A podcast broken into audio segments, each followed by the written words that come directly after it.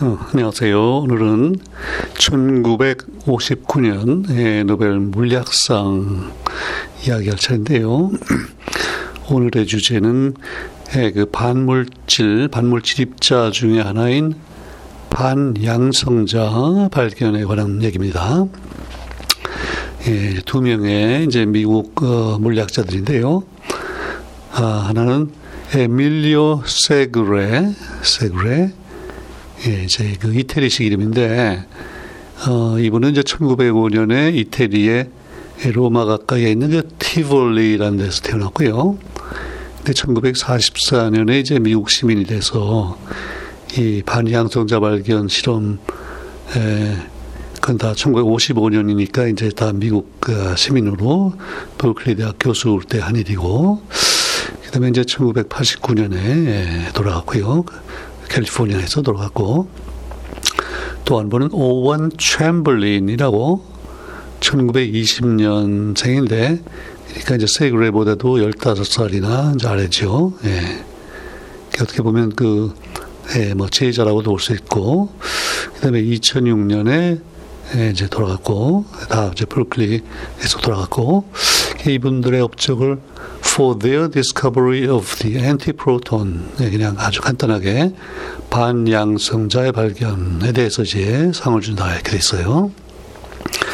그두 분의 일생을 간단히 알아보고 이 반양성자 발견 실험 내용을 좀, 예, 좀 어려운 얘기인데 한번 설명해 드릴게요. 이제 이 세그레는 그 이제 이태리 출신인데 그 로마 대학에서 처음에는 이제 공학을 좀 공부하다가 이제, 이제 물리로 돌았는데 그때 이제 그 엔리코 페르미가 로마 대학 교수로 있었고 그래서 이제 페르미 지도를 받아서 이제 박사학위를 받았는데 그때 그 네 명의 아주 그 특출난 이제 대학 학생들이 있었는데요. 그 네 명을 페르미 밑에 있는 비아 파니스페르나 보이스라고 불렀대요. 그 비아 파니스페르나라는데 그게 이제 그 대학이 있는 그 동네 이름인데 어, 그 중에 이제 한 명이었고 하여튼 상당히 어릴 때부터 이제 특출난 학생이었고 그래서 이제 박사학위를 받고 그 로마대 로마대 이제 조교수가 됐는데 32살에 예. 그 다음에는 4년 있다가 이번에는 그 36년에서 38년 사이에 또 팔레르모 대학 교수가 됐어요. 예. 근데 이제 거기 있는 동안에 그 미국의 그 버클리 대학의 이제 로렌스라고 있죠. 그 사이클로트론 발명으로 노벨상 받았던 로렌스가 있는데 그분한테 가서 이제 좀 같이 지냈는데요. 그리고 이제 돌아왔는데 이 로렌스가 자기 그 이제 만든 사이클로트론으로 이제 실험하다가 그 내부에 그 몰리브된 어떤 그 조각이 있는데 어떤 이게 무슨 그 빔을 이제 휘게 하고 뭐 그럴 때 쓰는 건데요. 거기에 그러니까 이제 그 입자들이 충돌을 좀 많이 하는데 여기에 뭐가 좀 이상한 게 혹시 있지 않나 한번 찾아보라고 그거를 지금 이 세이그한테 이제 보낸 거예요. 예, 이제 로마대로 아 팔레르모로 이제 돌아와 있는데 근데 이걸 조사해 보니까 거기서 어떤 방사선이 나오는데 이게 상당히 좀 특별해요. 예, 다른 데서 보지 못했던 좀 특이한 게 나오고 그래서 그걸 제가 자세히 또 화학적으로 어, 이렇게 분석을 해봤더니 이게 이제 보지 못한 새로운 그 원소가 나온 거예요. 그게 그 테크네튬이라고 그러는데, 예, 우리가 그 자연에서 방, 발견되지 않고요. 처음으로 그 말하자면 인공으로 이제 만든 거죠. 이게 이제 사이클로트론 내부에서 만들어졌으니까. 그래서 이게 이제 테크네튬이 됐는데, 이제 인공 우리 기술 테크닉 이제 그런 뜻이 들어 있잖아요. 예, 그 발견자로 이 세이그레가 더 이제 유명하고 나중에는 또 또 하나 아스타틴이라는 원소를 또 하나 발견했어요. 자 그런데 그 38년에 이제 이태리의 그 무솔리니가요. 예, 이제 집권해가지고 그 반 유태인 제그 법을 만들어가지고 유태인들을 이렇게 대학 교수 같은 이제 공직에 못 있게 이제 하는 거예요. 네. 그래서 이제 미국으로 이제 이민을 가는데 그때 이제 로렌스가 이번에 그 능력을 이제 하니까 그 이제 버클리에 그 이제 radiation lab 거기에 교수 자리를 줬어요. 예. 이제 거기 가서 그 아스타틴 발견을 하고 또 그 플루토늄 239 동위원소 이걸 또 발견해요. 네. 그게 이제 바로 그 나가사키에 떨어졌던 원자 폭탄 만드는 그 이제 재료가 플루토늄 239인데 그걸 발견했고 예. 그러다가 이제 그 1943년에 그 맨하탄 프로젝트가 생겨서 막 그 이제 핵폭탄 관련 이제 연구를 많이 하는데 거기에 이제 그룹 그룹 리더로 참여해요. 예. 그래서 그, 그 위치는 그 뉴멕시코주에 있는 그 로스알라모스에서 이제 여러 그 아주 뛰어난 물리학자들이 모여서 이제 일을 하잖아요. 이제 거기를 갔고 그게 이제 전쟁이 끝난 다음에 1946년에 이제 다시 버클리로 돌아와서 예, 버클리대 교수가 돼가지고 한 26년 동안, 그 72년에 이제 예, 은퇴할 때까지 거기서 물리 또 물리뿐 아니고요 과학사를 또 가르쳤대요. 예. 자, 이 세그리고 세그레고요. 그 다음에 이제 챔벌리는 챔벌리는 아, 이분은 그냥 미국에서 태어났는데 그 샌프란시스코에서 태어났는데 대학은요 저쪽 동부에 가서 뉴 어, 그 뉴햄셔의 다트머스 칼리지라고 있죠. 예, 또그 아이비리그 대학 중에 하나인데 거기서 또 나중에 또 버클리로 와서 버클리에서 또 물리 공부를 하고 예. 그러다가 근데 이분은 이제 1920년생이니까 1942년에 이제 맨해튼 프로젝트에 가서도 일을 하는데 그때는 아직 22살밖에 안 됐고 아직 박사학위를 받기 전인데 가서 거기서 좀 연구를 하는데 그때 이제 그 세그레가 그 마라탄 프로젝트에 있었단 말이죠. 그래서 같이 거기서 만나서 이제 연구를 좀 같이 했고, 예. 그 이제 공동 수상하는데 그때 인연이 이제 거기서 생긴 거예요. 예, 그 다음에 이제 또 전쟁이 끝난 다음에 1946년에 이제 박사학위를 하려고 근데 그 그때 그 페르미가 예, 이제 시카고 대학으로 갔어요. 그래서 아, 시카고에 가서 페르미가 이제 시도 교수가 돼가지고 3년 후에 1949년에 이제 박사학위를 받는데 예, 그때 이제 처음에는 이 챔벌린도 이론 물리에 좀 관심이 있었다 그러는데요. 근데 그 이론 실험을 놓고 보면은 예, 일반적으로 이론을 좀 더 이렇게 멋있게 생각하고 예, 약간 좀 뭐 급이 높다 그럴까? 예, 그렇게 생각하는 이제 그런 뭐 경향들이 좀뭐 누구나 다 있었는데요. 근데 이제 페르미가 괜히 쓸데없이 너무 이론에 집착하지 말고 너는 그 실험에 재능이 많으니까 이제 실험을 하라고 그랬어요.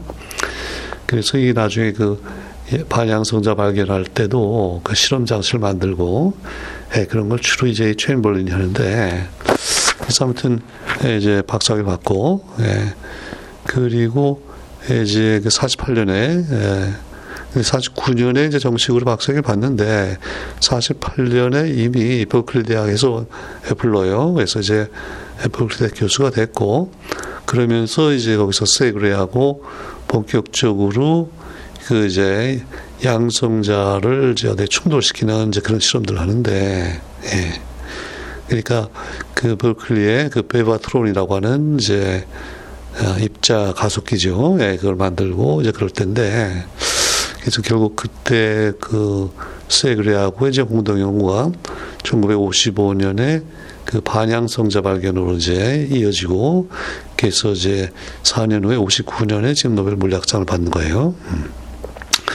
근데 이제 이 최인벌리는 또 나중에 그 인권 문제에 상당히 이제 관심이 많고, 그래서 그 월남 전에도 이제 반대를 많이 했고, 또 그 러시아의 이제 사하로프 이런 분들이 에, 나중에 이제 탄압을 많이 받는데 이분 그 석방 이런 노력도 많이 했고, 그래서 이제 2002년에 에, 돌아가기 이제 몇 년 전인데 그 22명의 노벨상 수상자들이 예, 그 휴머니스트 매니페스토라고요.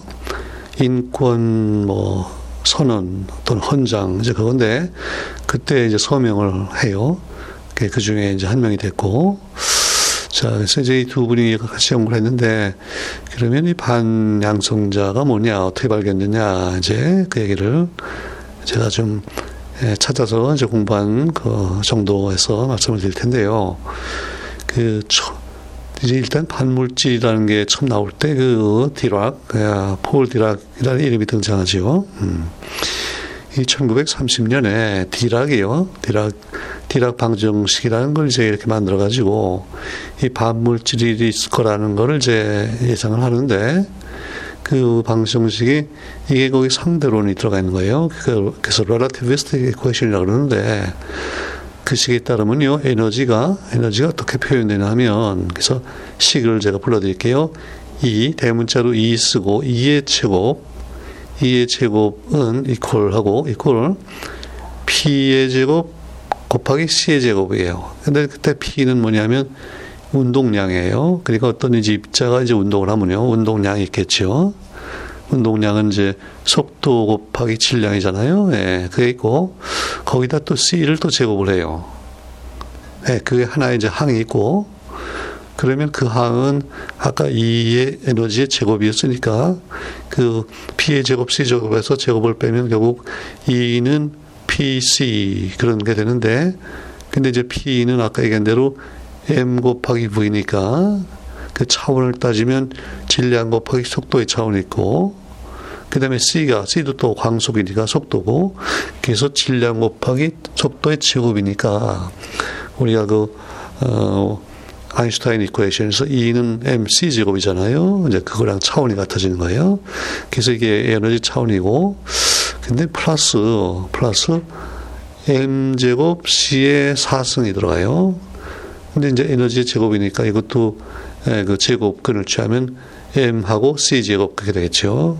그러니까 mc 제곱을 제곱한 거예요. 그래서 m 제곱 c 4 제곱 이렇게 되는데, 예, 그러니까 결국은 이 에너지가 어떤 입자의 에너지는요, 그 운동을 하기 때문에 생기는 운동량에다가 이제 그 곱한 그게 있고요.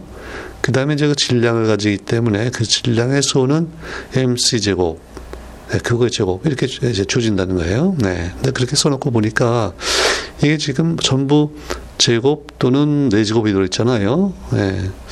그래서 이제 디라하게 아, 이렇게 생각하는 거예요. 아 그렇다면 이 에너지 값이 우리가 보통 에너지는 이제 양의 값으로 생각하는데 어 이게 마이너스 값도 가질 수 있겠구나. 그렇죠? 왜냐면 똑같은 마이너스라고 그러면 값, 어떤 절대 값에 마이너스를 취하면 그걸 이제 제곱하면 결국은 예, 양의 값이 되니까 그래서 그 마이너스 네거티브 에너지라는 게 있을 수 있겠다. 이제 그런 생각에서 결국은 음의 에너지를 가지는 반물질이라는 이제 그 생각이 나오는데 예. 그리고 이제 2년 후에 1932년에 그 칼테크의 이제 그칼 앤더슨이 그 우주선에서 양전자를 발견했다 그랬죠. 예. 그 전자와 질량이 똑같은데 전화가 이제 플러스인 거 발견했고 그래서 이제 4년 후에 1936년에 그때 노벨 물리학상을 받았잖아요. 예. 그래서 이제 그게 반물질이 예상이 되고 첫 번째 발견된 게 이제 양전자인데 예. 그러고 나니까 그러면 그 당시에 이제 결국은 전자, 양성자, 중성자 이것들이 물질을 구성하는 이제 기본 입자라고 생각을 했으니까 아니 그러면 양성자, 양성자도 반물질인 안티 프로톤이 되게 있지 않겠느냐 이제 그런 생각을 한 거예요. 네. 근데 한 20년이 지났는데 그거는 발견이 잘 안 돼요. 네, 그러니까 이 전자하고 양성자하고 지금 생각해 보니까 이게 좀 이게 상황이 좀 다르잖아요. 예. 근데 그때는 이게 지금 아, 전자는 그야말로 그 소립자고요. 양성자는 콜크라고 하는 다른 소립자로 이제 만들어진 예, 조합이 된 입자라는 거 그걸 지금 잘 몰랐어요. 예. 그러니까 전자는 그런 대로 반전자가 쉽게 쉽다기보다도 그런 대로 만들어지는 게 이제 이해가 되고 또 아주 온도가 높을 때는 그 이제 감마선으로부터 전자와 반전자의 쌍이 생기고 아, 이거는 그런 대로 어, 이제 이해가 되고 또 검출도 되고 그러는데 이 양성자는 그 속에 이제 콜크가 세 개 있기 때문에 그럼 반양성자도 그다음에 반콜크가 세 개 있어야 되고 그러니까 반콜크 세 개가 생기면서 반양성자를 어, 만든다. 그건 좀 어렵겠죠 아무래도. 음. 계산 한 20년 시간이 이제 걸리는데, 근데 이제 그, 그 앤더슨이 발견했던 반제 전자죠. 파지트론. 예, 그거는 실험실에서 이렇게 만드는 게 아니고요. 우주선에서 이렇게 날라 들어오는 걸 이제 검출했는데, 그러면 그건 어디서 왔느냐? 아, 이게 결국 이제 태양에서 오는데요. 근데 그거를 결국은 태양에서 일어나는 핵융합 반응을 이제 생각해 보면 이해가 되잖아요. 우리 그거는 전에 한번 얘기를 했지만 다시 한번 반복을 하면요. 태양이 이제 저렇게 핵융합을 할 때는 거긴 지금 주, 그 자유로운 중성자가 없어요. 중성자는 예, 빅뱅 우주에서 이제 양성자와 함께 생겼는데 중성자는 이제 그 베이타 붕괴하면서 양성자로 바뀌잖아요. 예. 그래서 이제 별이 태어날 때쯤 되면 좌우 위로 오는 이제 중성자는 이제 없단 말이죠. 그래서 별에서는 양성자를 이제 그 출발 물질로 해서 이게 지금 예, 헬륨을 이제 만들어야 되는 거예요. 근데 이제 헬륨에는 중성자가 두 개가 있잖아요. 그래서 결국 양성자가 중성자로 가는 이제 반응을 우리가 이렇게 써야 되는데 그러면 이제 그 우리 왼쪽에다가요 반응물 쪽에다가 이제 P 프로톤이라고 쓰고 P 하고 그다음에 이제 화살표를 하고요. 이게 이제 중성자가 돼야 돼요. 그래서 N, 예, 뉴트론을 쳤어요. 그럼 이제 전하가 왼쪽은 플러스 1이고 N은 0이니까 이게 안 맞잖아요. 그래서 이제 오른쪽에다가 플러스 1의 전하를 가진 어떤 입자를 써야 되는데 그게 P하고 N은 전부 다 지금 질량수가 이제 1, 1이고 그래서 이 입자는 새로운 전하를 가진 입자는 예, 이게 질량수가 0이 돼야 된단 말이죠. 예, 그래서 이건 우리가 예, 코르크수가 0이다 또는 질량수가 0이다. 이제 그거는 결국은 렙톤에 속한단 말이에요. 이제 전자와 같은 렙톤이에요. 그 전자는 우리가 2하고 왼쪽에 아래 첨자를 마이너스 1 쓰고 또 미첨자는 0 이제 그러면 그 전자인데 지금 여기 튀어나오는 거는 예, 아래 첨자가 플러스 이란 말이죠. 그리고 위에는 0. 그래서 이게 지금 반전자인 거예요. 그러니까 이제 반전자는 태양에서 융합하면서 엄청나게 지금 만, 들어지고 그게 이제 튀어나오고 그 지구에도 이제 도달하고 그걸 우리가 앤더슨이 이제 검출을 했는데 그리고 이제 물론 그때 그 예, 뉴트리노도 나오고 이제 그 얘기를 했는데 그리고 또 이런 그 전자와 반전자는요 그 쌍이 초기 우주에서는 이제 만들어져요.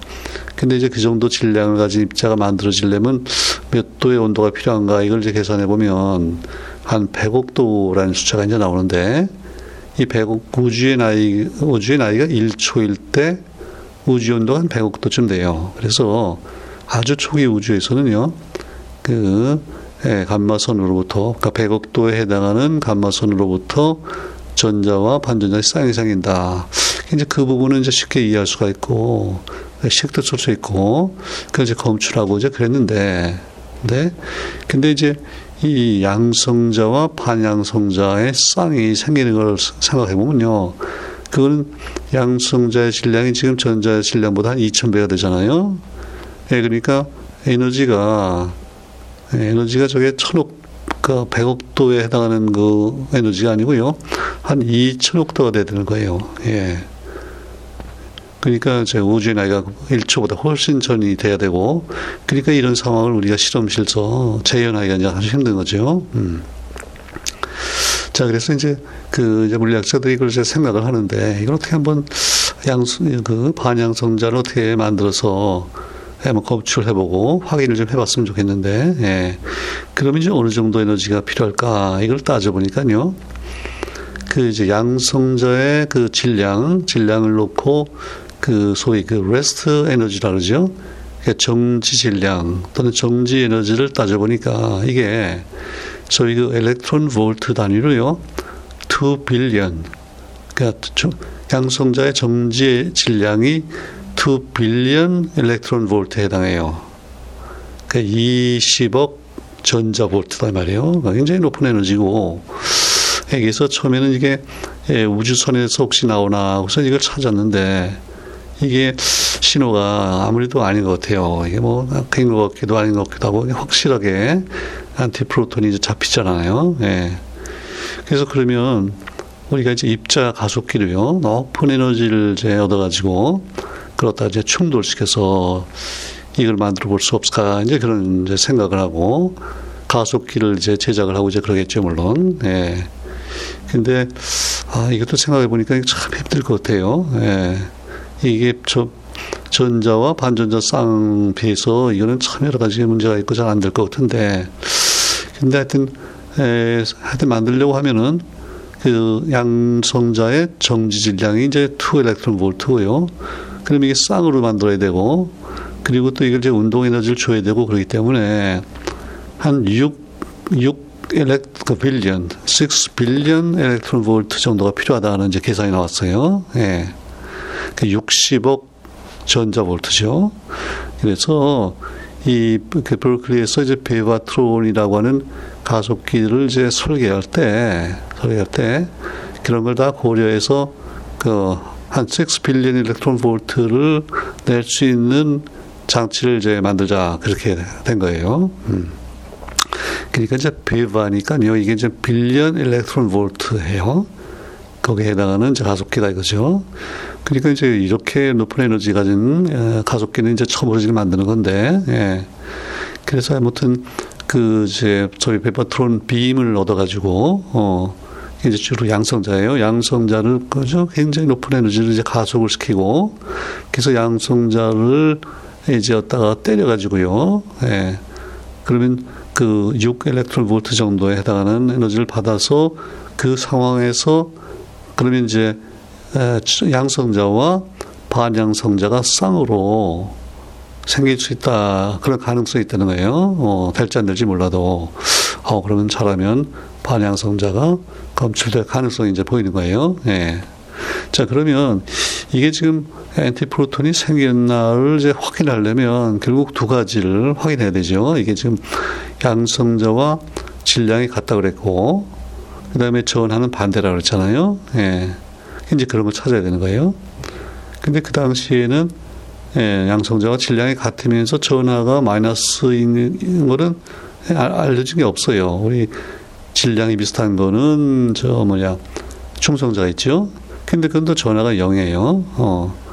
그 다음에 그 meson이라는 것들이 있는데 그거는 이제 질량이 좀 더 무겁고 예. 그래서 아무튼 예, 이걸 이제 찾으려면요. 예, 질량과 전하를 재야 되는데 이 전하는 그런대로 재기가 쉬워요. 이거는 결국 자기장에서 이게 플러스냐 마이너스 따라서 이제 휘는 방향이 정반대가 되지 않겠어요? 그렇죠? 그리고 그 이제 어떤 어느 정도의 운동량을 가지고 있으면 예, 이제 자기장이 얼마 걸리면 얼마 정도 휜다 이제 그런 게 있는데 그래서 그거는 그런 대로 할 만한데 이게 지금 질량 재는 게 참 힘들어요. 그리고 굉장히 높은 속도로 이제 달려가고 있는데, 예, 그 질량을 좀 재야 되겠는데, 그래서 이제 어떻게 하냐면요. 어, 질량을 직접 재는 게 아니라 그 모멘텀을 재요. 근데 모멘텀은 m 곱하기 v잖아요. 예. 그러니까 질량에다가 v를 곱한 값이고 그걸 재고요. 그 다음에 이제 v를 속도를 이제 별도로 측정하면 결국은 이제 m이 나오겠죠. 예. 근데 그건 우리가 생각해 보면 생각할 수 있는데 그래서 예, 모멘텀을 어떻게 재느냐, 그 다음에 밸런스를 어떻게 재느냐 이제 이런 문제인데 근데 이제 모멘텀은 바로 전에 얘기한 대로 자기장에서 어느 정도 휘는가 그걸 보면 이제 모멘텀이 나와요. 예.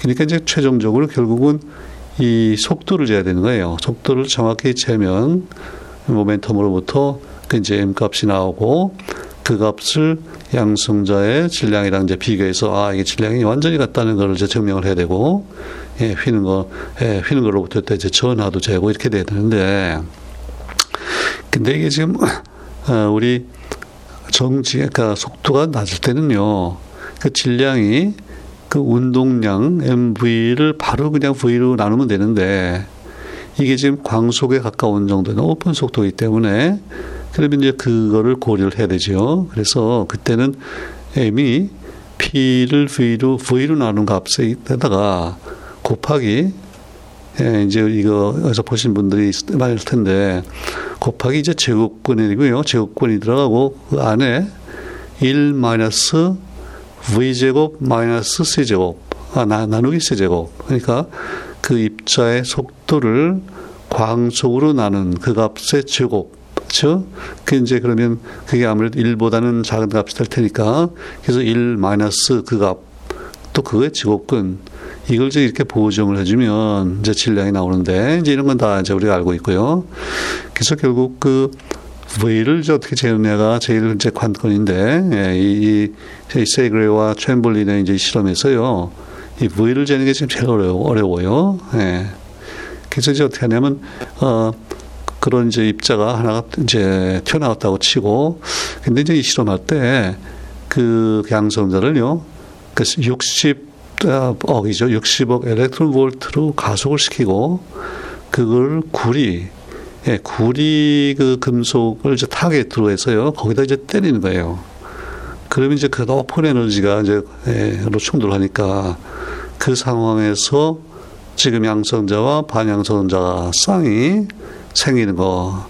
이걸 우리가 이제 기대하면서 거기서 나오는 반양성자를 이제 검출을 지금 하려고 시도를 하는 건데 그러니까 이제 그 구리에도 물론 핵에 핵에 이제 양성자가 들어 있고 그래서 결국은 어떻게 보면 양성자와 양성자의 이제 충돌인데 그렇죠?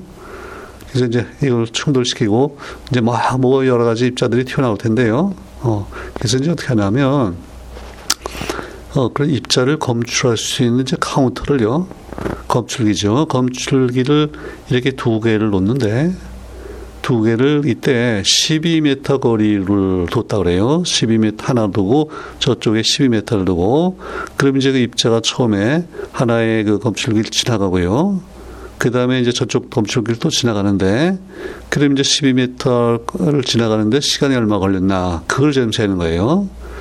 그래서 이걸 우리가 time of flight라고 하죠. 그 비행 시간을 재 가지고 예, 그 속도를 재는데 그럼 이제 속도를 재면은 또 그 운동량을 재서 이제 그걸로부터 M을 구한다 이제 그 얘기죠. 예. 자, 그렇게 했더니, 어, 이게, 어, 그 정도 거리면요, 어, 이게 51 밀리세컨, 그 0.051초, 예, 그 정도의 빠른 이제 시간, 굉장히 짧은 시간이죠. 그걸 통해서 통과하는 그런 이제 신호가 얻어지는 거예요. 예. 그러니까 이렇게 짧은 시간 동안에 지나가는 걸 제가 검출할 수 있는 그런 그 회로 이런 게 있어야 되고, 예. 그래서 아무튼 했더니, 아, 이게 51 millisecond 정도 후에 하나가 이제 신호가 나오고, 그 다음에 저쪽에 가서는, 예, 51 millisecond 후에 또 이제 막 지나가는 신호가 나왔다 이거예요.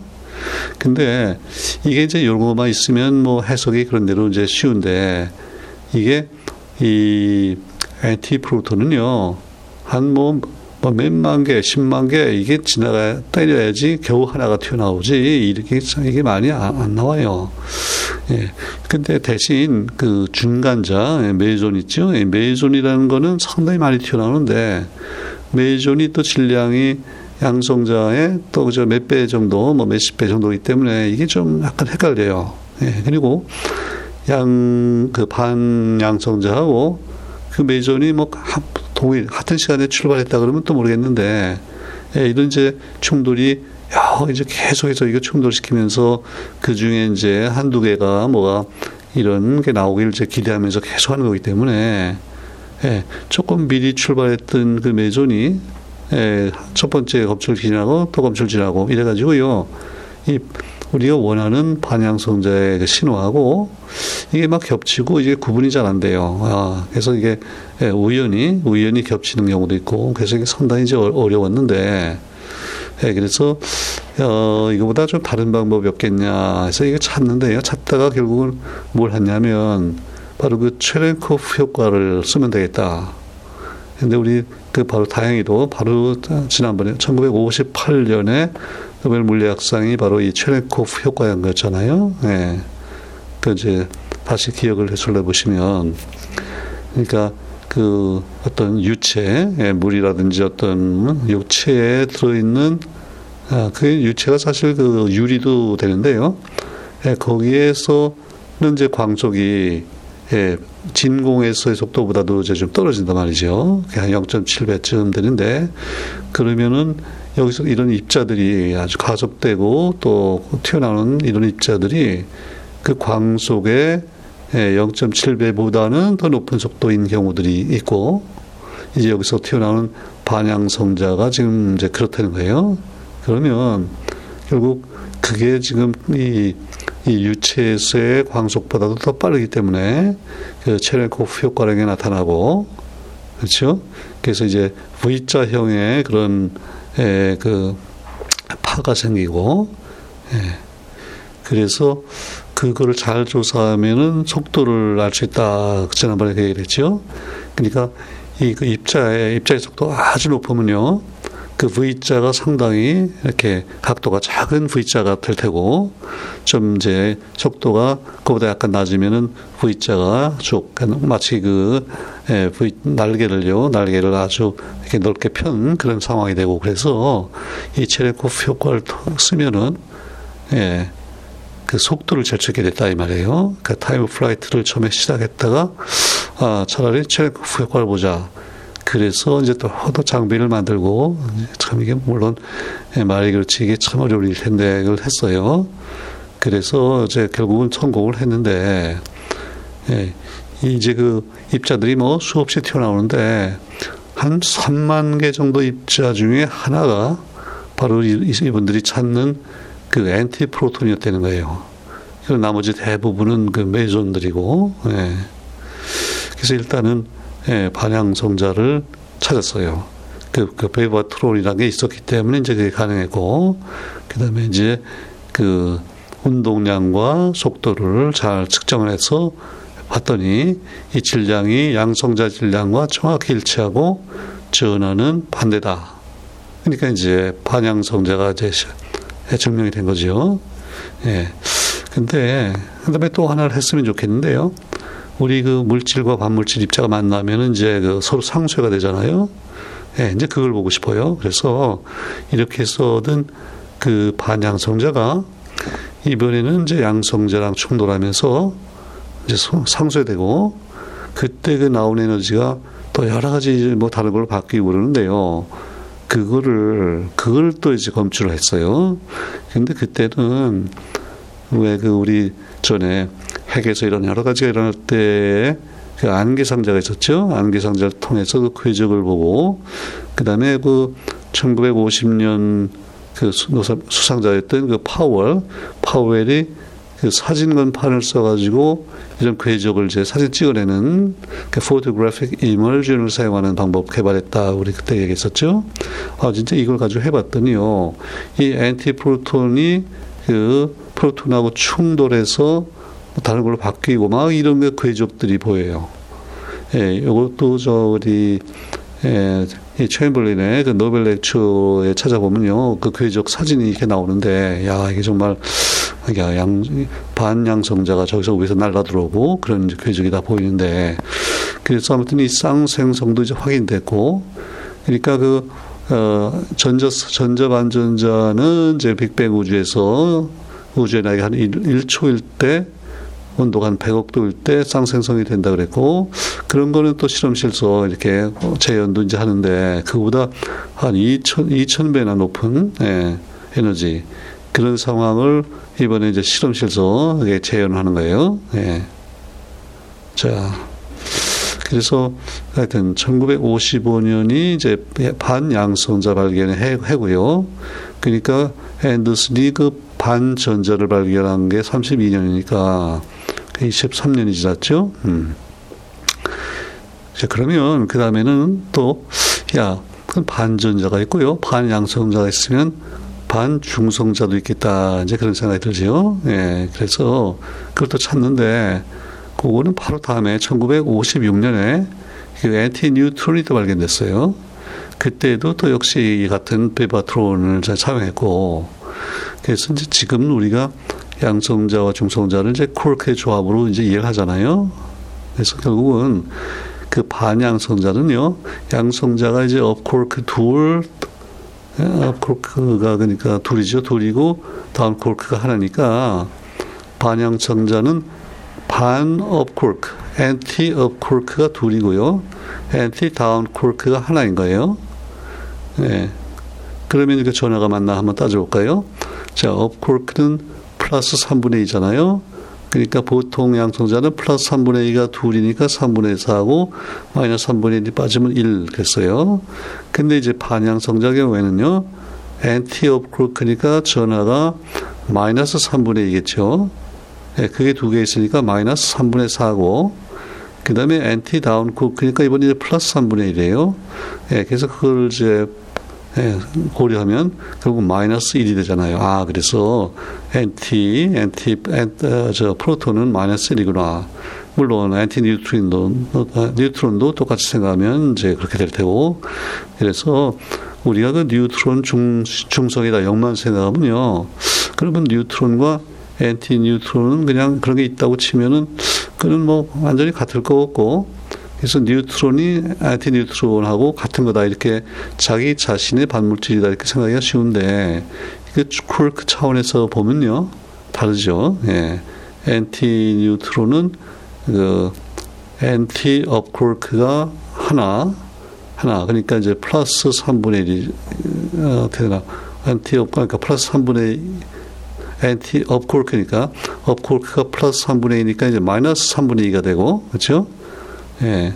그 다음에 anti down 쿼크가 두 개니까, 예, 플러스 3분의 1이 둘이니까 3분의 2가 돼서 이제 상쇄돼서 0이 되고, 예. 그러니까 neutron과 anti neutron은 그것도 깊이 들어가 보면 이게 또 다른 거예요. 예, 그것도 이제 이해가 되고, 야, 그래서 결국 anti electron, proton, neutron이 다 이제 발견이 됐는데, 그 다음에, 그 다음에 한 또, 또 한 40년이 지나서, 그러면 이제 그 다음에는 우리가 뭘 생각할 수 있을까요? 예. 그런 게 세 개가 다 있다면요. 야, 이번에는 원자에 가서 수소 원자가요. 보통은 이제 양성자와 전자가 만나서 이렇게 중성 원자가 될 텐데, anti proton하고요.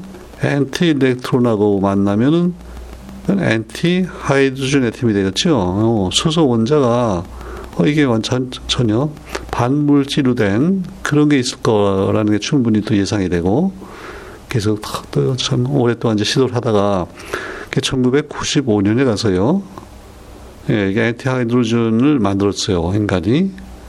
야, 그것도 참 대단한 발견이고, 그래서 하여튼 이 반물질에 관한 연구가 상당히 이제 발전해 가지고, 아, 이제 여기까지 왔는데, 그러고 보니까 이게 초기 우주에서요, 물질이 생길 때는 반물질이 반드시 같이 생기고, 또 대부분이 이제 상수에 대해서 빛이 되고 예, 그 중에 약간 초과로 생겼던 물질이 반물질보다 많이 생겼죠. 한 15분의 1 정도 초과로 생겼다고 그랬는데 그게 남아서 현재 우리 물질 우주를 만든다.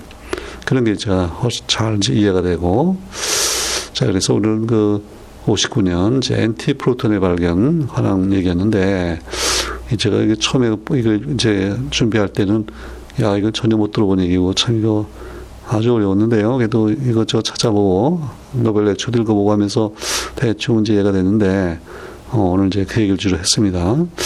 자, 그래서 그 세그레는 이태리 출신이지만은 44년에 이제 미국 어, 시민권을 받고 55년에 이런 일을 할 때 이미 다 예, 이제 미국 시민이고 Berkeley에서 일을 했고 상을 받을 때도 Berkeley고 그래서 역시 이제 두 명의 미국 사람으로 카운트가 돼야 되겠죠.